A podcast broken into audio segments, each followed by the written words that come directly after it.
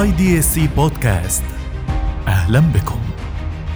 كتير بنسمع في الأخبار إن البورصة كسبت مليارات وخسرت مليارات. بس دايما بنسأل نفسنا أنا كمواطن استفدت إيه من المكاسب دي؟ أنا إيهاب سعيد وهجاوب لحضراتكم على السؤال ده والنهاردة وأكتر ببساطة. البورصة مش بتكسب ولا بتخسر. البورصة بترتفع وبتنخفض وتحديدا أسعار الأسهم المقيدة بها أو بشكل أوضح القيمة السوقية للشركات المدرجة. طب ويعني إيه القيمة السوقية دي؟ وبترتفع وبتنخفض إزاي؟ القيمة السوقية دي عبارة عن سعر سهم الشركة الواحدة مضروب في عدد أسهم الشركة بالكامل. يعني لو شركة عدد أسهمها 1000 سهم وسعر سهمها 10 جنيه. بنضرب سعر السهم اللي هو 10 جنيه في عدد الأسهم اللي هو 1000 سهم. عشان تكون القيمة السوقية للشركة دي 10000 جنيه. طب لو سعر السهم ده ارتفع بنسبة 10% ووصل ل 11 جنيه معنى كده إن القيمة السوقية للشركة دي هترتفع ل 11000 جنيه وتبقى أضافت 1000 جنيه لقيمتها. بس البورصة بقى فيها أكتر من 200 شركة والمسألة ببساطة إنه في نهاية اليوم بيتم جمع أسعار أسهم الشركات دي وضربها في عدد أسهمها والقيمة السوقية بيتم مقارنتها مع اليوم السابق أو الأسبوع أو الشهر. فإذا كانت القيم السوقية للشركات ارتفعت فبنقول البورصة ربحت والعكس صحيح. يعني ببساطة دي كأنها تغييرات في القيمة السوقية للشركات المقيدة مش أرباح حقيقية تم تحقيقها.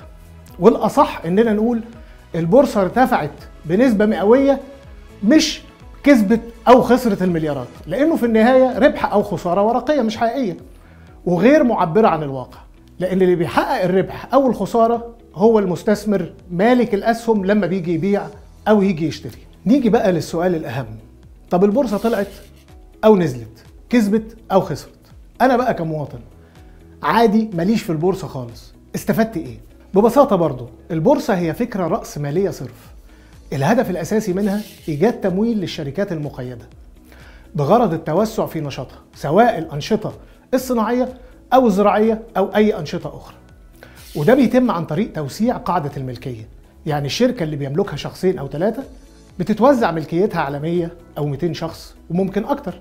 والهدف من ده إدخال المدخرات الصغيرة الموجودة مع الناس في مشروعات قائمة صعب عليهم يقيموها بأنفسهم بسبب إنها بتحتاج لرؤوس أموال ضخمة. يعني ممكن شخص يمتلك 10000 جنيه وعايز يستثمر بس مش عارف إزاي. عشان أي مشروع هيحتاج مبلغ كبير. في الحالة دي البورصة بتوفر له إمكانية المشاركة في مشاريع قائمة واحيانا مشاريع كبرى. عن طريق شراء حصة من أسهم الشركات دي في البورصة. وبالطريقة دي نبقى قدرنا نستغل المدخرات دي بإدخالها في مشاريع منتجة بتحقق ربح وتولد فرص عمل جديدة وتنعش الاقتصاد. وفي النهاية بترفع من إجمالي الناتج المحلي. ومن ناحية تانية أي شركة بتفكر في توسيع نشاطها بتتقدم للقيد في البورصة بحيث تبيع جزء من أسهمها للمستثمرين الراغبين في المشاركة بالمشاريع بتاعتها علشان تحصل على التمويل اللازم لتوسيع أعمالها. واللي بالتالي هيرفع من أرباحها فهيستفيد ملاكها الأصليين وكمان المساهمين الجدد اللي استثمروا في الشركة عن طريق شراء أسهمها.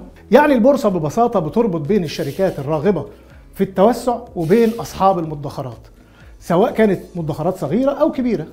اللي عايزين يستثمروا أموالهم في شركات قائمة صعب عليهم ينشئوها بنفسهم. وده كله بهدف تحسين النشاط الاقتصادي وزيادة النشاط الإنتاجي وخلق فرص عمل جديدة نتيجة التوسع اللي حصل بفضل التمويل واللي في النهاية هيعود بالإيجاب على المواطن العادي في رفع مستوى الدخل وتحسن مستوى معيشته. فالبورصة مش مكان للأغنياء زي ما صورتها الأفلام القديمة.